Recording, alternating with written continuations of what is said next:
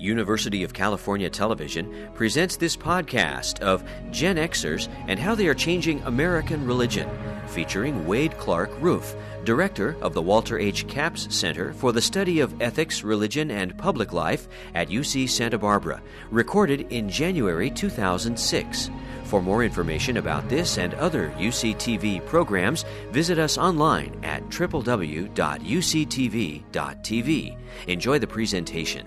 Hello, it is my great privilege to introduce Clark Wade Roof, who teaches in the Religious Studies Department at the University of California at Santa Barbara. He has a lot of academic um, degrees and things like that, but what I would like to talk about with respect to Clark is he, to me, is the epitome of what a university should be doing, and that is going out into the public, not just waiting for people and students to come to where he is, rather, for him to engage people out where everybody else lives. I think that in order for a university to be relevant, uh, to also be somewhat irrelevant, uh, you need to have the balance of being both there but also out here. And I think Clark really epitomizes that both with respect to his own field and his own studies, but also in his role as director of the Capps Institute. This is something he took on early on after Walter died, and we're beginning to see more and more fruits of his labor. So rather than take up any more of his time, it is with a great deal of pleasure and my privilege to introduce to you Dr. Wade Clark Roof.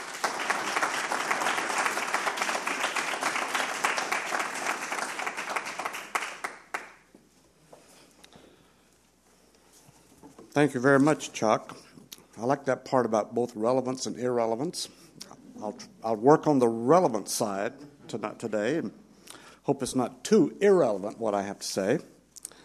But yes, that's true. Capps Center for the Study of uh, Ethics, Religion, Public Life uh, does indeed try to reach people beyond the university. And I think that's the model of education for the 21st century.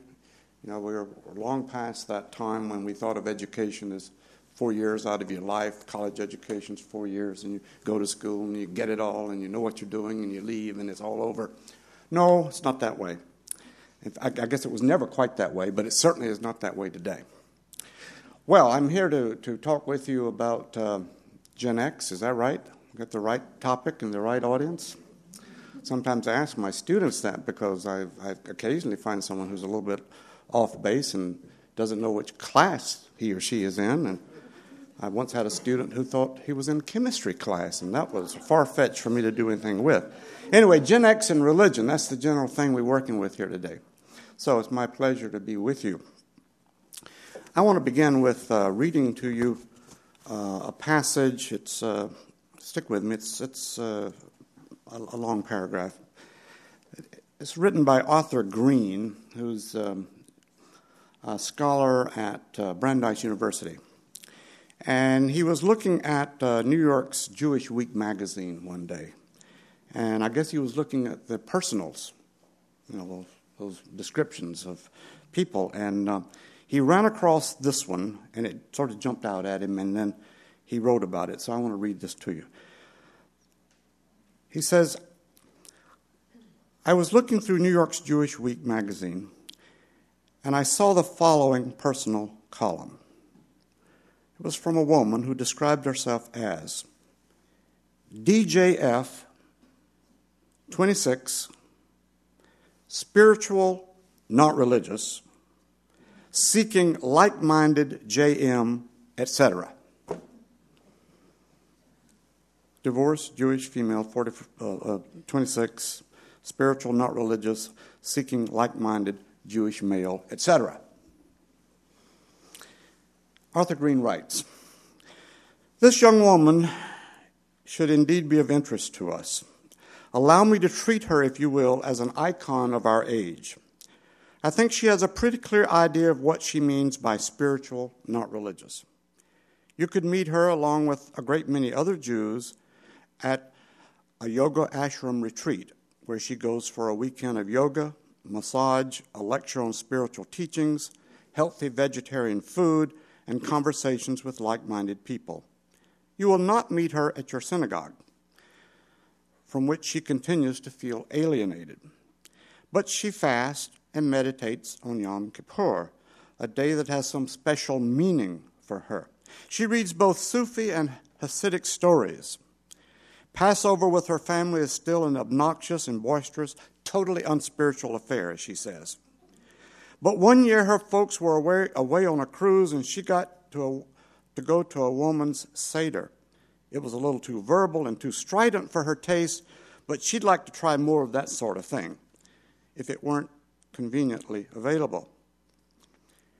She read parts of I and Thou years ago, the book I and Thou, and liked it, but most of her inspiring reading of late has been by Eastern authors or by Americans who have chosen an Eastern path. The fact is, she doesn't read very much. Being of the video generation, she'd much rather watch tapes of lectures by the Dalai Lama, which she owns, than read his book. By spiritual, not religious, she doesn't only mean East versus West. She thinks of herself as a seeker more than a joiner. She has no interest in cults and thinks that her cousin Shimon, formerly Scott, may now be in a cult. She picks things up here and there, believes that all religions are one, and is happy to live with bits of turned on teachings from Jewish, Sufi, Hindu, and Buddhist sources, all joined without any need for theological consistency. She is willing to accept spiritual disciplines when meaningful. She's been a vegetarian for years, after all, and she once went on a 30 day silent uh, vigil at a Buddhist retreat center. She cheated a couple times and was, not, and was interested to note that other people having trouble maintaining 30 days of silence were also Jewish, one of them even a rabbi. But she also uses the phrase spiritual, not religious, as a way of saying that she's really not interested in an Orthodox guy or the traditional Jewish lifestyle that a relationship with him would demand. Okay, enough for Arthur Green's commentary on spiritual but not religious. Well, that's a phrase we hear a fair amount today. And I want to try to get us into that topic by noting that the religious landscape of this country today is deeply divided, pulled in opposite directions toward a resurgence of dogmatic fundamentalist truth claims on the one hand, and toward a free floating, self focused spirituality on the other hand. The dogmatic fundamentalist reaction is fueled by rapid social and cultural change, not just in the United States, but globally. The movement arises out of worries about moral and religious relativism and thus assumes a rather defensive posture. It seeks a return to absolutes. It argues that there's only one way to salvation. It attempts to restore traditional authority. It caters to people's insecurities by offering a sense of certainty in a world where certainty is hard to come by. It abhors pluralism in matters of truth and lifestyles. Of course, there are many different types of fundamentalism, but essentially, they are all a backlash to what we call modernity. The opposite trend, cast in the extreme, is the free floating, self focused spirituality as described by the young Jewish girl we just mentioned. Here's a radical turning inward to a search for truth in personal experience, a quest for authenticity, the search looks far and wide to many religions, to many spiritual teachings. The search presumes that no one religion necessarily has all the answers. For the person who says, I am spiritual but not religious, the link between the inner world of the self and the outer institutional expression has been severed, or at least greatly eroded. It's just you and God, or the sacred. Both trends, Fundamentalism and a self preoccupied spirituality might be thought of as aberrations of a sort. If the first one points to a reified, dogmatic, literalistic type of religion that is frozen in forms inherited from the past, the second points to a metaphysical homelessness in a world without foundations. The first is answer oriented religion, answers even when there aren't questions. And the second is a question oriented religion that asks deep, very serious questions about life itself. It is this latter quest that I focus on this afternoon, a quest that applies to many young Americans, especially the younger baby boomers and especially the Gen Xers. Who are these folks? To talk about Gen Xers is not easy. As their title suggests, they don't have a label that defines an identity. They're just Xers. Specifically as to age, Gen Xers were born roughly between the years 1964 to 1984. They are now roughly between the ages of 22, 24 to about 42, 43. They're also called the Buster generation. They got that title because they followed the boom generation. There's a boom, then there was a bust. There were so many boomers, much fewer busters. And of course, following the uh, buster generation or the Gen Xers, now is a, another generation that's been given a name. They are the millennials coming into adulthood in this first decade of this new millennium. We know even less about the millennial generation and not a heck of a lot about the Gen Xers as compared with the boomers. How would we profile the Xers? What do we really know? We might begin by noting that they've grown up in a world inherited from the boomers, and they feel a little resentful about that. There's been so much talk about the boomers. After all, there were so many of them, and they affected this country in so many ways as they have gone through the life cycle. Now you, you hear about boomers and retirement plans, you know. Say we've heard enough about those folks. What about us? X generation has been greatly influenced, as all of us have, but they in particular, by trends toward greater consumption, environmental consciousness, and gender role changes. All those things are taken for granted by Xers. Most of them cannot imagine a world not shaped by those influences. They share much with the boomers before them, yet they feel as if they've grown up in the shadow of that large generation, as I mentioned. Gen Xers often feel unimportant, of little influence, most are sick and tired of hearing about their predecessors. They've also inherited a high level of distrust in public institutions of all kinds, including religious institutions. This latter is not hard to understand. Gen Xers have witnessed the scandals of the televangelist and the abuse of children by priests. Gen Xers have also known a lot of family disruption. Their parents had high levels of divorce. As children, they were often known as latchkey kids. They had to adjust to working moms on a scale perhaps more so than any generation ever. They also were introduced to many different forms of family single moms, blended families, and of course, shared custodies. It is said that they're a lonely generation, lonely because of a lack of close family relations themes of loneliness and a wish for a warmer family relationship, all that's detected in much of Gen X music. They've, lot, they've watched a lot of television, which has led perhaps to their being, as one commentator says, entertainment conscious. To catch their attention, even on serious subjects, the topic needs to be cast in an entertainment format. They're quick to flip channels. Technology generally looms large in their experience. They grew up with computers and are more online and cyberspace savvy than any generation yet. The connection with technology is terribly important, as I'll have a bit more to say about that later. Religiously and spiritually, what might we say in describing the Gen Xers? Well, it should be noted at the outset that Xers overall are somewhat more conservative religiously today than were boomers when they were at a comparable age. In great part, this is because of the success of the evangelical Christian movement in reaching them. Some we would describe within the fundamentalist camp, but most are not. Many fit into the evangelical sector or define themselves simply as spiritual, and others, for lack of a better word, are simply religiously indifferent.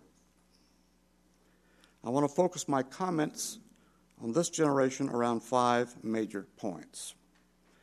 The approach will be to try to get into the life world of the Gen Xers and connect their experiences with religious and spiritual trends. That's right, five points. More than the usual Trinitarian emphasis at the Episcopal Church. But hang in there with me. I'll try to keep you interested. But if you should finish before I do, just sit there and I'll try to catch up with you. Number one, religious pluralism. The world Gen Xers know is one of increased religious pluralism. We all know about that, but they know about it even more so. No generation has been more exposed to religious diversity than these young Americans, and especially in a place like California. Pluralism not only expands the religious options available, it shifts the religious psychology. Religion comes to be defined as a choice, not an obligation, not an inheritance. Expectations that one would be religiously affiliated were greater in the past. So were expectations that people would remain in the faith tradition in which they were born. What does it mean to say that religion becomes more and more a choice?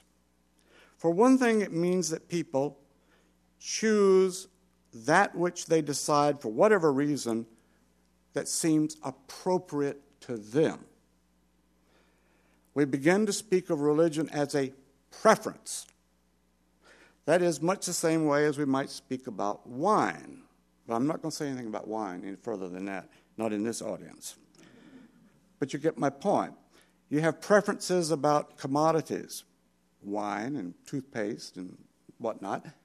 Religion is now treated like a commodity, a preference, something you can consume. Gen Xers not only choose among religions, they pick and choose among beliefs and practices within a religion. But so do virtually all Americans, for that matter. It's simply that Xers are more open about it. One quarter of Americans today say they believe in reincarnation. That's right, 25%, which means that Eastern beliefs have fused into Jewish and Christian communities. Xers place a lot of emphasis on authenticity. That is, religion must be meaningful to them in a deeply personal way. And not simply because it was handed down by their parents or, or, or, or from their friends. Not surprisingly, many of them, like the young Jewish woman we described at the beginning, choose to be spiritual but not religious because they don't feel connected to established religious practices. In an earlier age of less religious pluralism, there was more of a taken for granted certainty religiously. Now, people, and Gen Xers in particular, are more aware that no faith tradition has a monopoly on truth. Two thirds of Gen Xers in the United States five years ago in a survey agreed with the statement that, quote, religions are equally good and true. All religions are equally good and true. The sociologist Peter Berger observes that the coexistence and interaction with people with very different beliefs, values, and lifestyles influences not so much what people believe as how they believe. That is to say, Pluralism is likely to lead to subtle changes in how we think about and practice faith. We tend to become more open to others who believe differently and less eager to proselytize. We become we can be committed, but at the same time recognize that individuals have freedom to what they believe about God and how to interpret the meaning of such belief. The consequence is, as commentator Winifred Gallagher points out, Many Americans, and especially young Americans today, are working on God. They're thinking a lot about it, not sure if they believe in it, but it's an interesting thing to explore. But it's also true, as the case with more literalistic fundamentalist believers, there may become more defensive in pluralism after all, the other religions around you might decide you've got the one right religion and you ought to close the doors to all others. To the closed minded religious believer, religious is a, uh, pluralism is a serious threat. Hence, the revival of fundamentalist literalistic faith and the search for religious certainty and moral absolutes on the part of many young people as well. And yet, despite all the fundamentalist noise, the optimist within me says that the stance toward pluralism, that the, that the defensive stance toward pluralism, will not prevail in the long run. Our history of separation of church and state, our expanding religious diversity, and the value that Americans place upon choice generally all suggest that a more positive style of pluralism is likely here to stay. Gen Xers will be the carriers of that new tolerance toward religious uh, religions of all kinds. Point number two, for those of you who need to know exactly where we are and how long this might last. Neo agnostics. Gen Xers are not particularly atheistic. In fact, Americans generally are not particularly atheistic. We have a lot more agnostics than atheists. Gen Xers have been described as neo agnostic. Now, how is a neo agnostic different from a traditional agnostic? Typically, in the past, agnostics have been thought of as people who doubt, and from the standpoint of faith communities, that wasn't necessarily a good thing. You shouldn't doubt. But neo agnostics live today in a culture where doubting has been defined as a good thing to do. Doubt has come to be defined as a way of engaging religion, of asking hard questions, of accepting no easy answers. Again, to quote Winifred Gallagher, the commentator, she describes neo agnostics as follows Religion at the year 2000 concerns questions about how to live in a time of unparalleled change and expressed dis- dissatisfaction with conventional secular solutions, and often those of old style institutional religion. The approach of neo agnostics, she writes, quote, regards questions themselves as religious expressions. End of quote. She goes on to say, religion starts with a question about meaning. What's true? What matters? Why is there something instead of nothing? Is this all there is? Who am I? What should I do? Sometimes the question presents itself as a rainy Sunday afternoon existential blues, a fear of death, a shadow or hole in a fortunate life.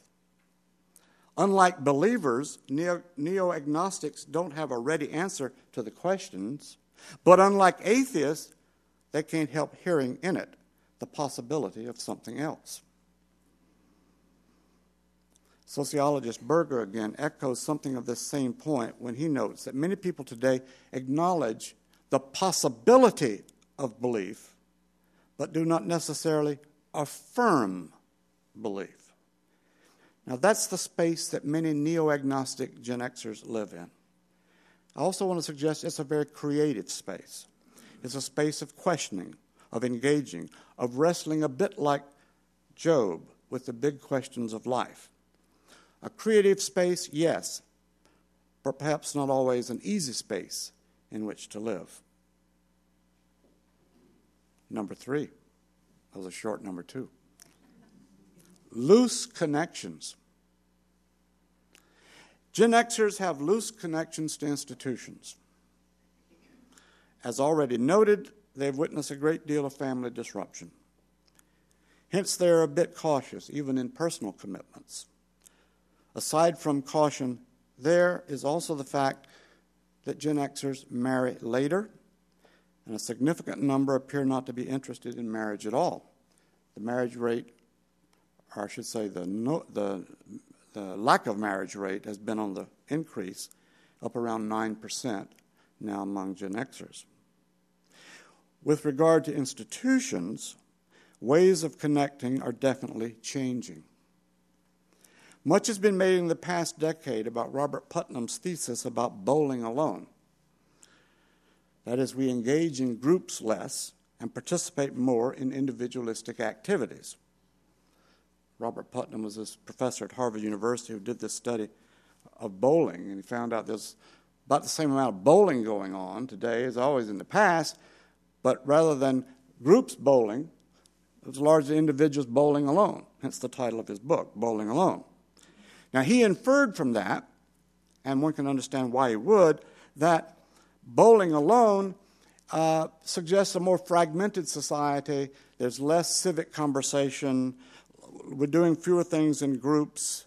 And, and, and that led him to worry a lot about the nature of the social fabric in which we live today, when we live so, such individualistic lives. Now, in that book, he also notes that Gen Xers, you know, they are very, very individualistic. They, they, uh, they, they're, voting less than, than previous generations, and voting patterns have been going down. They join fraternal and civic organizations less often, far less often than even the boomers, and they didn't set any good examples for that. Uh, uh, they, Gen Xers seldom work together across the age span on community projects. Even our willingness to trust others appears to have diminished considerably, according to the polls, and particularly at the level of young adults. A very low level of trust and confidence in American institutions. However, other commentators have responded saying that a more balanced view suggests that social activities may not have declined so much as taken on new forms. The life worlds that young people inhabit today are certainly more porous in the sense that you can move in and out of groups more frequently than perhaps people did a generation or two ago. And it's also the case that this, this generation has found new ways to connect, particularly through the internet. A lot of anonymous connecting, connecting around causes, connecting with people on a global uh, basis, people you don't know necessarily, but nonetheless connecting.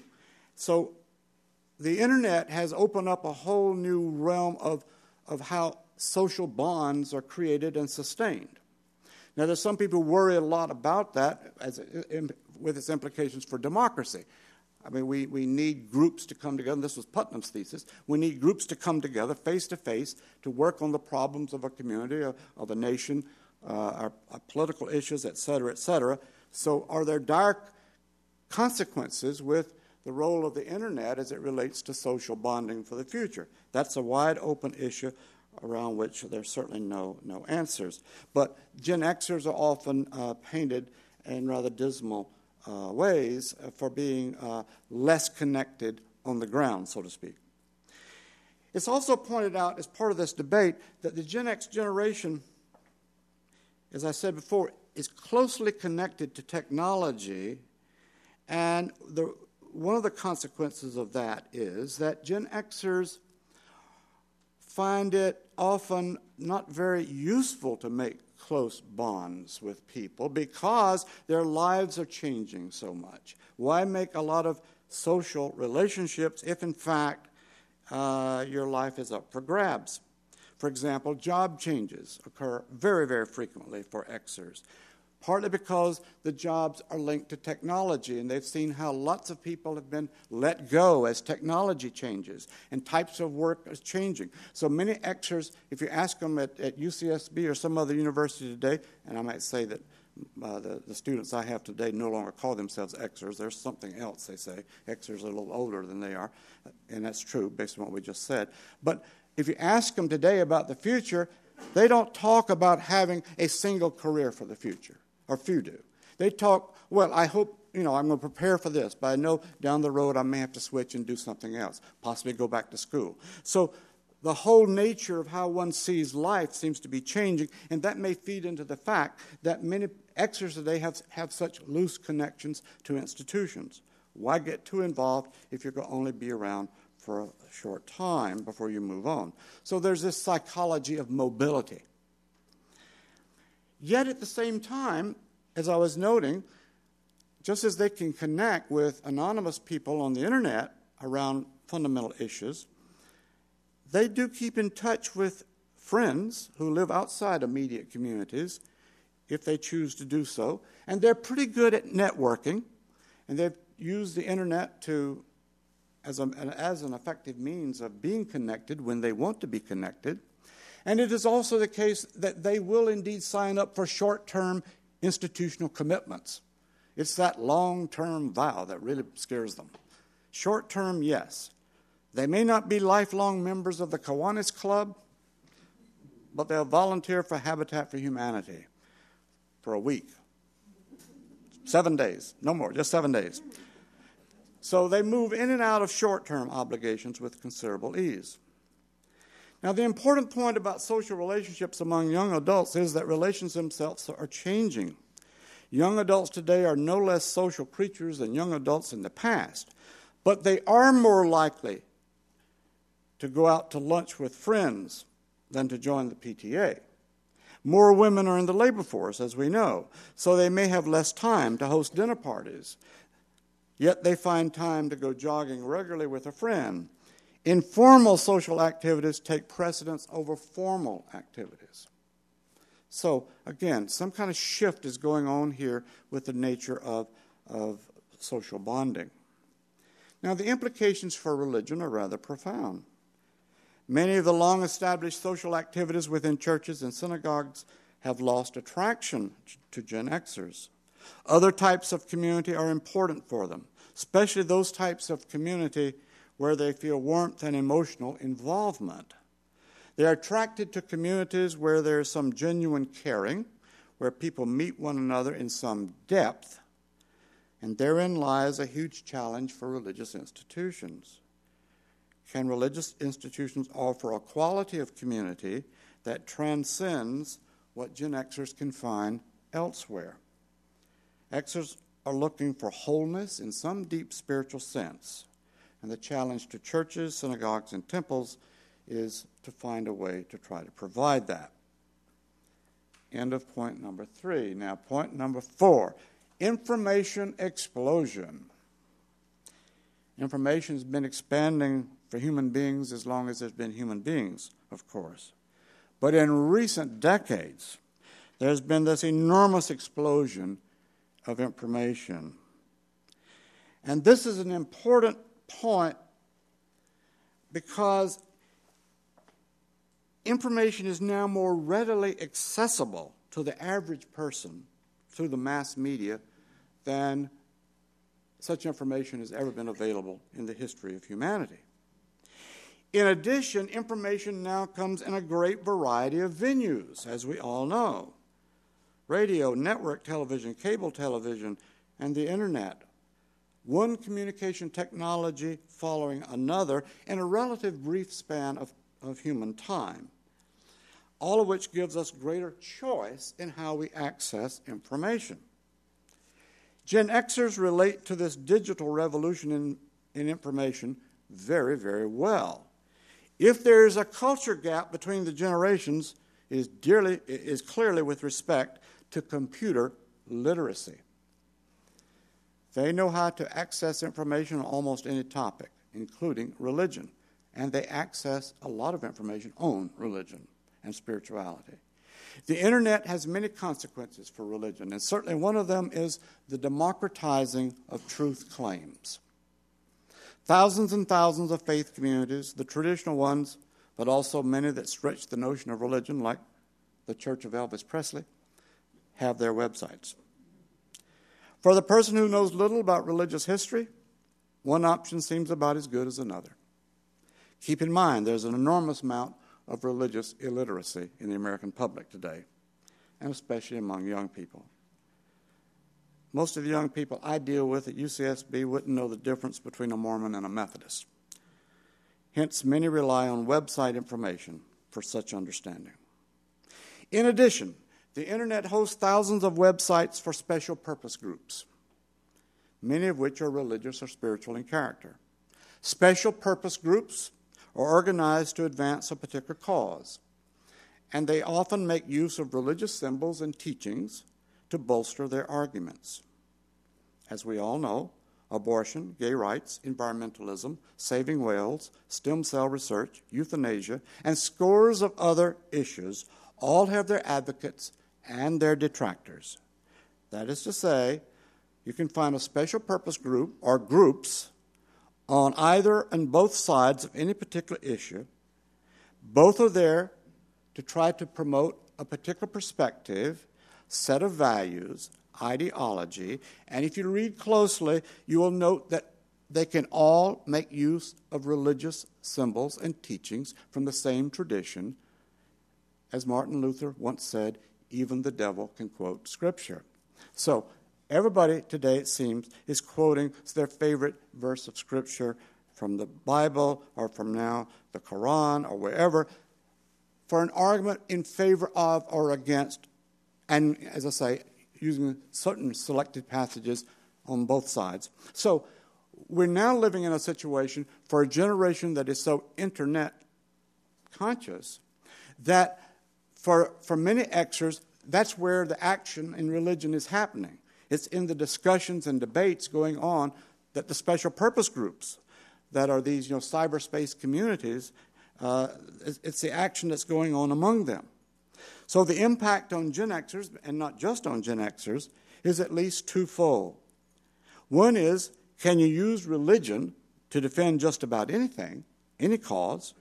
And if that is true, then of what real value is it? Secondly, why do you need a church? Just find a cause that you like that makes use of religious values, beliefs, and symbols and claim it as your religion. So the internet has, has opened up a whole new arena of how religion operates, and that takes us into a situation that makes it very competitive for religious institutions, congregations. Not unrelated to what I'm talking about is niche marketing of religion. And that's big today. Religious niche marketing takes the form of organizing faith communities around particular lifestyles, occupations, life situations, ideologies, and the like. Evangelical Christianity, in particular, has been very effective in such organizing. Hence, you have Motorcyclists for Jesus, Christian Deep Sea Diving Association, the Cowboy Church, the Singles Again Association. Note they don't say the Divorcees Association. That word is gone. It's single again. The Singles Again Association. Or Be Thin for Him. That's the Dieting Association. And the like.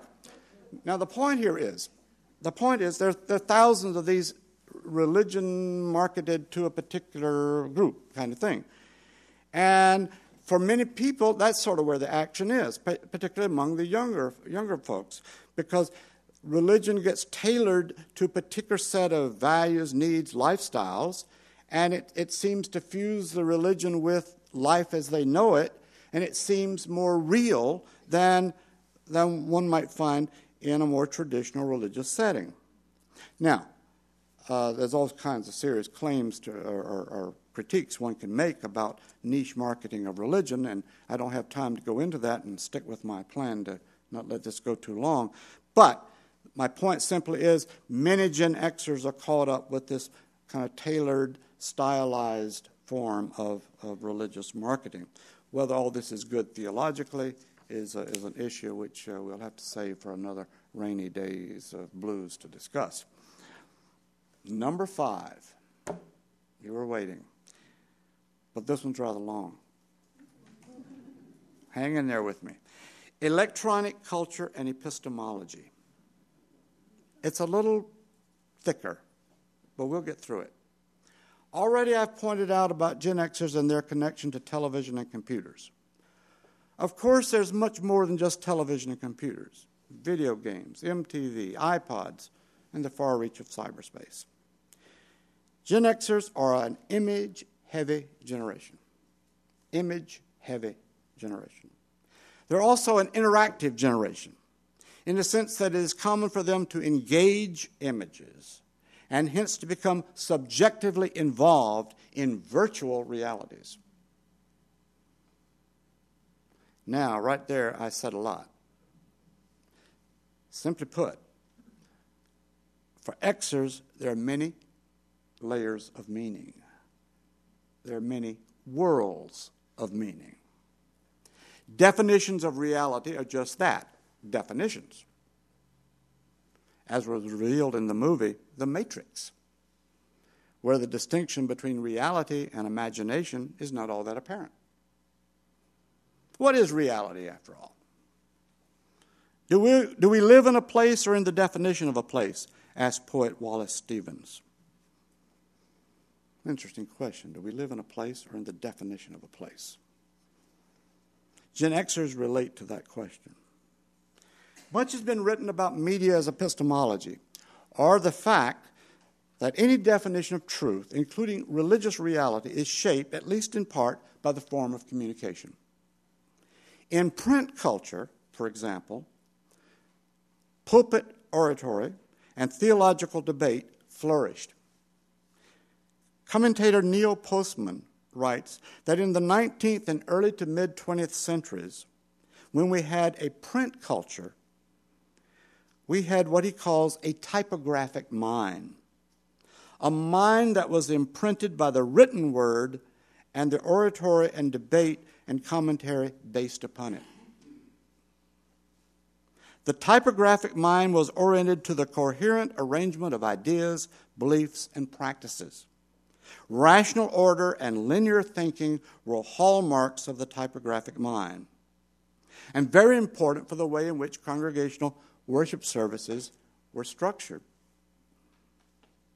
But once electronic culture was superimposed upon print culture, we have a much more multi textured religious context. Added are new modes of knowing. Seeing is believing not just reading or hearing. Feeling is believing. Seeing is believing and feeling is believing both take on new status in addition to reading and hearing as a traditional means of believing. Compared with print communication, the visual connects more with emotion and affect. A picture is worth a thousand words, so it is said. Because feelings are also deeply activated in visual imagery, the body is engaged as an intimate and integral part of the total response. Visual logic differs from print logic. Visual logic enhances imagination, and imagination connects to bodily movement and intense experience. These three, imagination, bodily engagement, and intense experience. These all have a close affinity with mysticism. Thus, it is not surprising that so many young Americans turn to the Kabbalah and its mysteries, or to medieval Christian saints as role models, or to Eastern spiritual masters because of their promise of insight through contemplation. In mystical experience and imagination, you can move rather easily across vistas of time and space, combining insights from a variety of source, sources.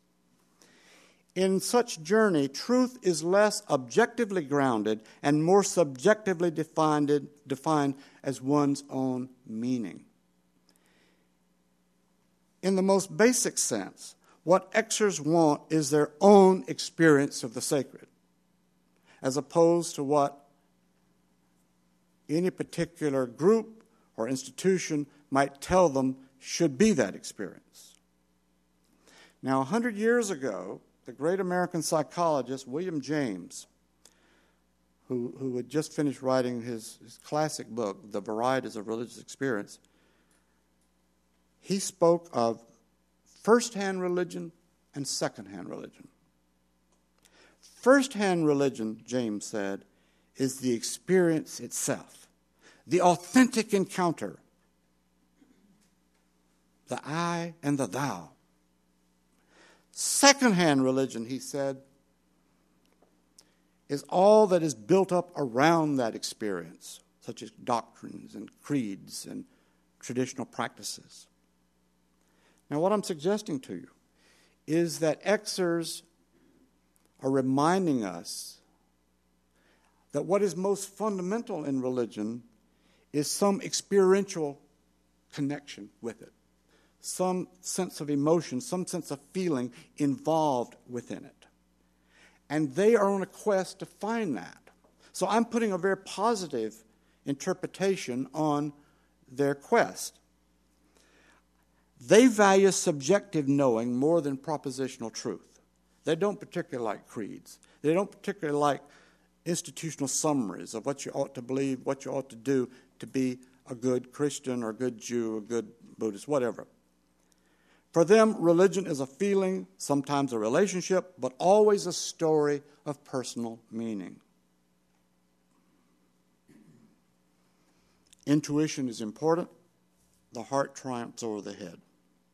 In worship, they prefer multi-sensory experience. They seek encounters with the mystical. Don't expect too much rational coherence of belief, symbol, and practice. They reject rationality by and large. They can easily combine elements of many religious teachings, even combine elements of angels and demons. If it coheres together and makes some sense to them, that's what counts, not whether it looks like it's orthodox by some humanly constructed standard in religious history. Gone is the dichotomy between mind and body. The two are bound together in religious experience.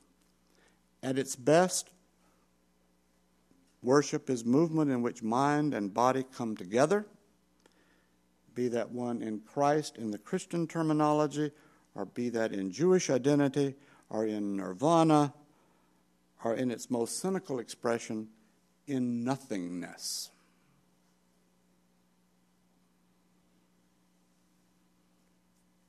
So that's a rather quick tour into the world of Gen X. We could spend much more time on any and all of these points. We could also have drawn out more implications for religious groups and for congregations in particular. But I'm going to close with a comment and then I'll entertain some questions. I'm going to close with this comment by Steve Rabey, who had this to say about Gen Xers and Christianity. I think what he says also holds for all the other religious traditions.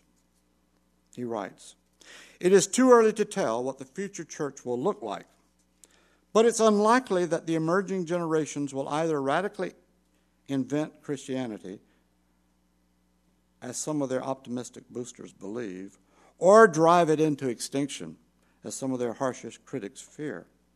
Instead, it's more likely that they will modify Christianity with their unique generational and cultural perspectives, much like believers have been doing throughout the first 2,000 years of history. Thank you.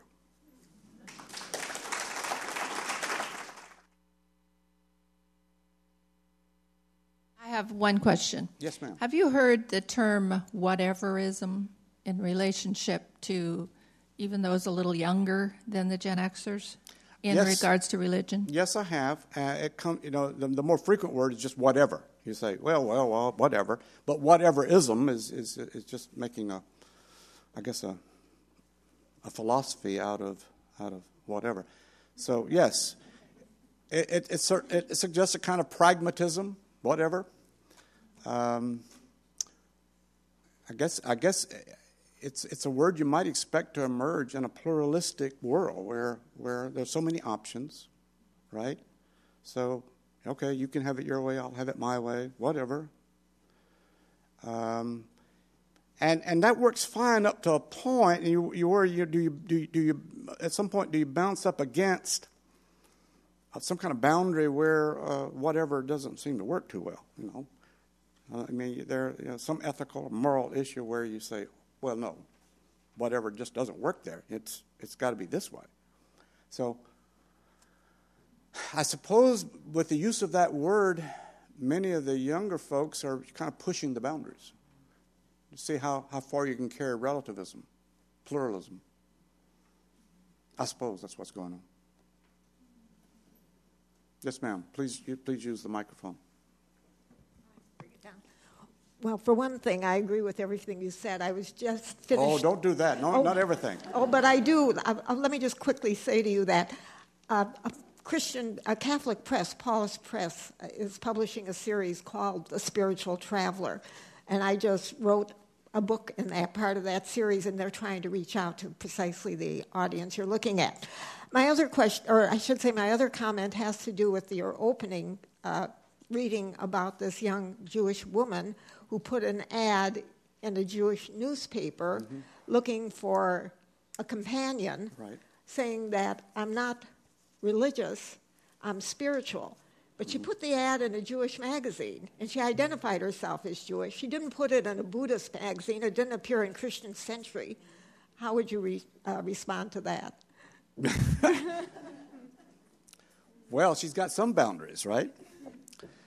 Uh, I suppose, I, I, I, suppose she's affirming uh, a certain ethnic slash religious history and saying this is the this is the type of com- companion I would prefer.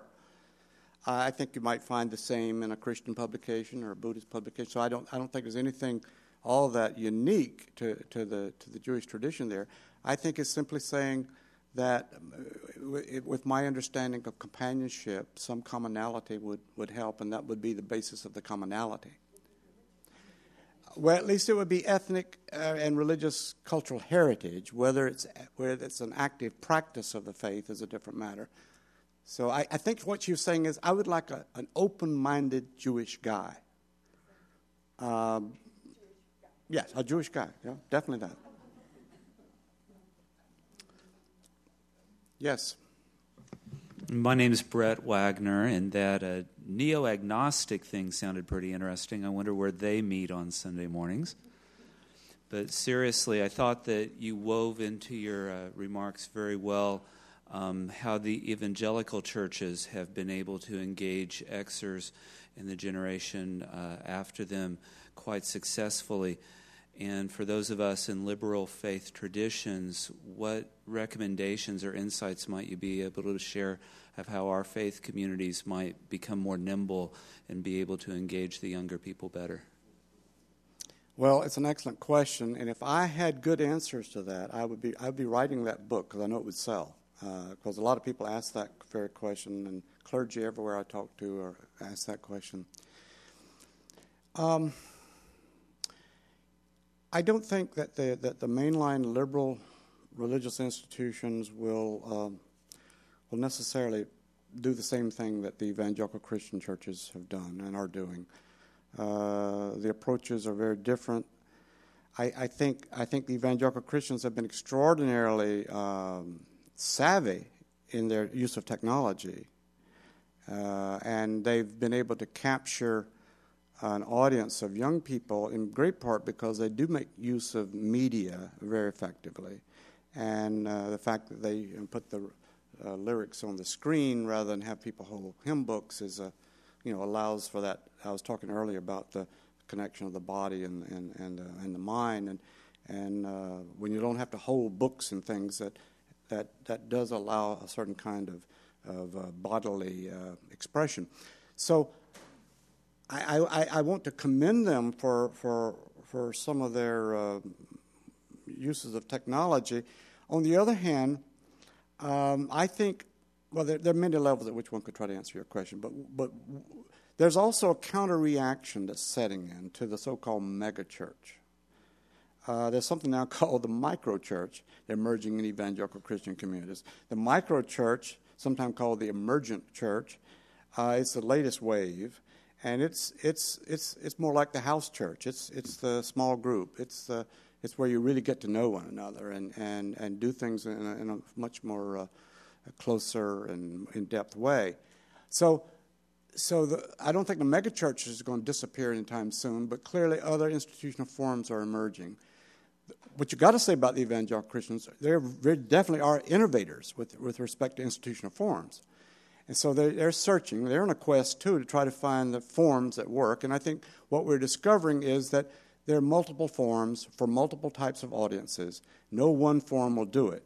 And I think the mainline churches need to recognize that they offer one option and they ought to be authentic in whatever they do, and that will attract some people. And many, many will not attract, but you know, you're not, you can't be all things to all people. And so you, you, you need to be one thing, or at least a, a few things, but not too many, but do them well.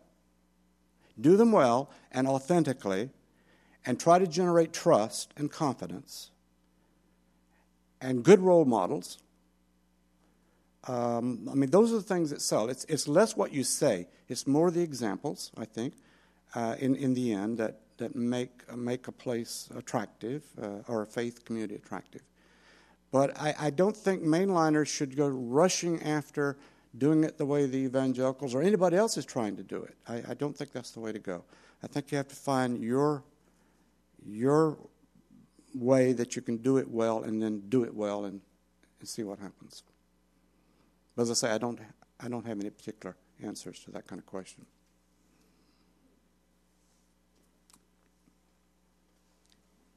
Thank you very much. I'm very interested in the church's response to knowing more about Xers, but I'm here as a grandmother.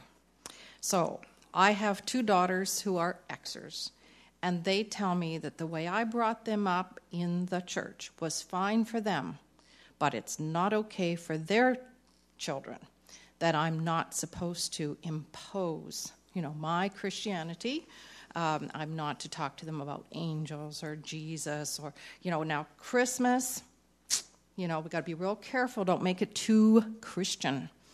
So, anyway, uh, do you have any advice for us grandmas that aren't sure what we are supposed to be doing with our grandchildren?